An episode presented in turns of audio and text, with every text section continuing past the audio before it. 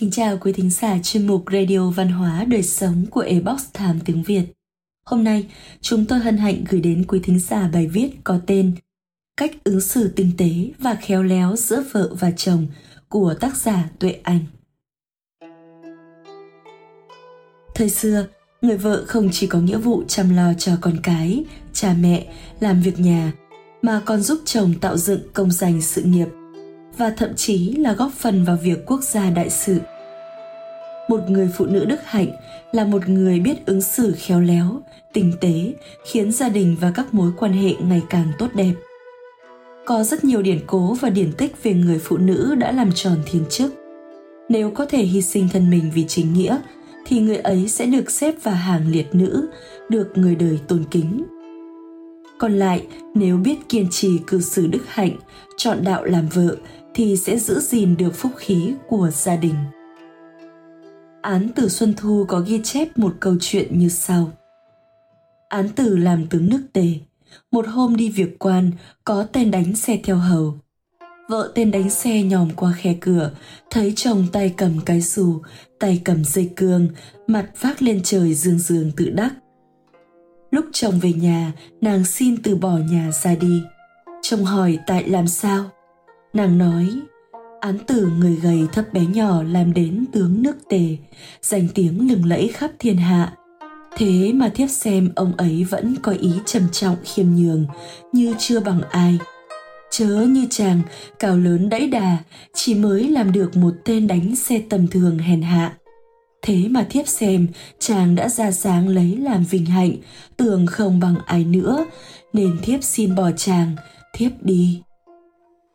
Từ hôm ấy, tên đánh xe bỏ được cái bộ vênh váo, chưa được cái tính nông nổi. ám tử thấy thế lấy làm lạ bèn hỏi. Tên đánh xe đem việc nhà kể lại, án tử bèn cất cho làm đại phu. Người vợ của tên đánh xe quả thật là biết cách gian chồng. Nàng biết chồng mình địa vị thấp kém nhưng bộ dạng lại ngông nghênh nên trong lòng thấy xấu hổ thay. Nếu chồng nàng cứ tiếp tục như vậy, xem chừng sẽ còn rước họa vào thân, đành lựa lời nói để chồng hiểu mà sửa được tâm tính. Từ đó mang đến công danh cho chồng. Khôn ngoan hơn là, ở chỗ người vợ biết chồng mình cũng có tính sĩ diện, khen nhân cách của án tử nhưng lại khéo chỉ ra chỗ chưa được của chồng mình. Còn có ý rằng nếu chồng mình vẫn thế này thì chỉ bằng thiếp bỏ thiếp đi làm cho anh chồng biết tự sỉ mà cố gắng tu tỉnh cho ra người. Đây quả là một người vợ giỏi, biết mình, biết người, biết đối nhân xử thế. Tên đánh xe của án tử thực là sang vì vợ. Còn có một câu chuyện khác về bà Tống Mỹ Linh, phu nhân của ngài Tưởng Giới Thạch. Mùa xuân năm 1931, khi ngài Tưởng Giới Thạch đưa bà Tống Mỹ Linh đến trụ sở trường quân sự Hoàng Phố ở Nam Kinh để thị sát thì xảy ra một chuyện. Rất nhiều quân lính Hoàng Phố chấn động trước vẻ đẹp duyên sáng, sang trọng của phu nhân. Nhưng có một binh sĩ trẻ tuổi của quốc dân đảng khi đứng trước bà để chào đón đã không kiềm chế được lòng ngưỡng mộ mà thất lễ nắm lấy bàn tay trắng mịn của bà, khiến mặt bà biến sắc. Sau khi về đến phủ, binh sĩ trẻ này được dẫn vào phủ. Bà tống mỹ linh nhìn thấu tâm tư của anh ta, giận dữ nói, anh nói xem, anh làm tôi xấu hổ, bất trung, bất nghĩa, đáng bị tội gì? Anh ta dậm chân một cái rồi đứng nghiêm, nhìn bà, môi run rẩy nói, phu nhân, thực sự quá đẹp.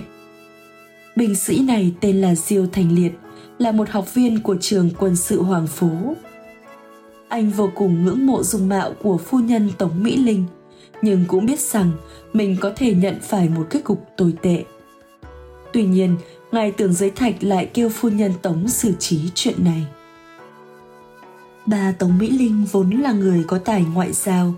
Nghĩ ngợi một lúc, bà hiểu rằng anh này chỉ vì hâm mộ mình mà không kiềm chế được cảm xúc nên dịu sắc mặt quay ra nói chuyện với anh ta như một người em. Bà mời anh ở lại trong phủ để dùng cơm tối. Đích thân bà xuống bếp chuẩn bị bữa ăn.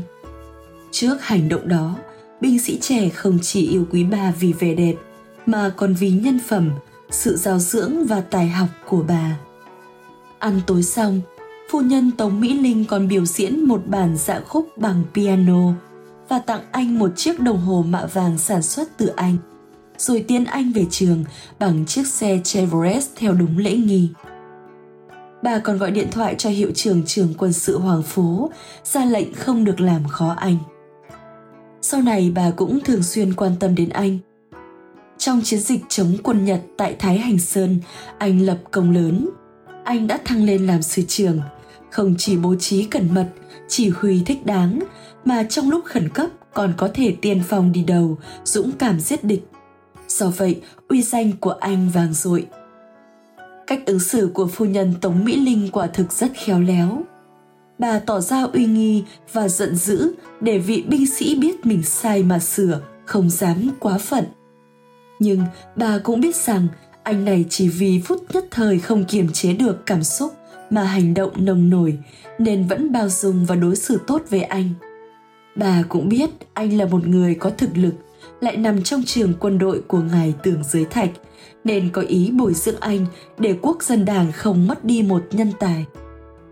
Đó là cách mà bà thu phục lòng người và không để lại điều tiếng thị phi.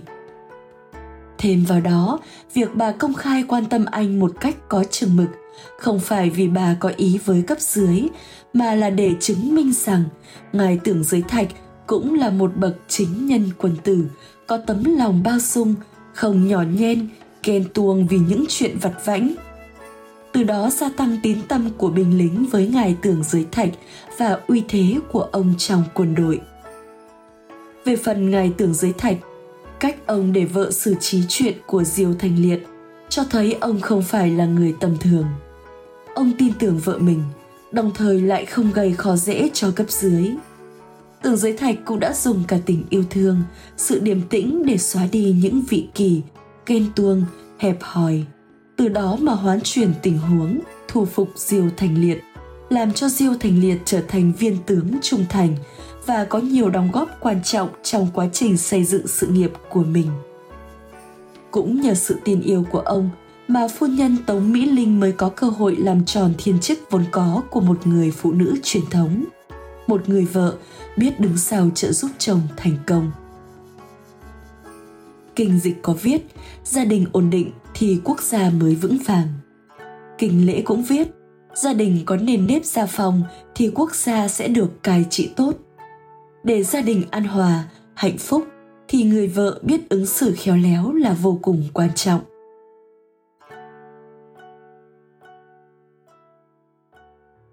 Quý thính giả thân mến, chuyên mục Radio Văn hóa Đời Sống của Ebox Time tiếng Việt đến đây là hết. Để đọc các bài viết khác của chúng tôi, quý vị có thể truy cập vào trang web itviet.com. Xin chào tạm biệt và hẹn gặp lại quý vị trong chương trình lần sau. Kính chúc mọi điều bình an và tốt lành tới quý vị cùng người thân.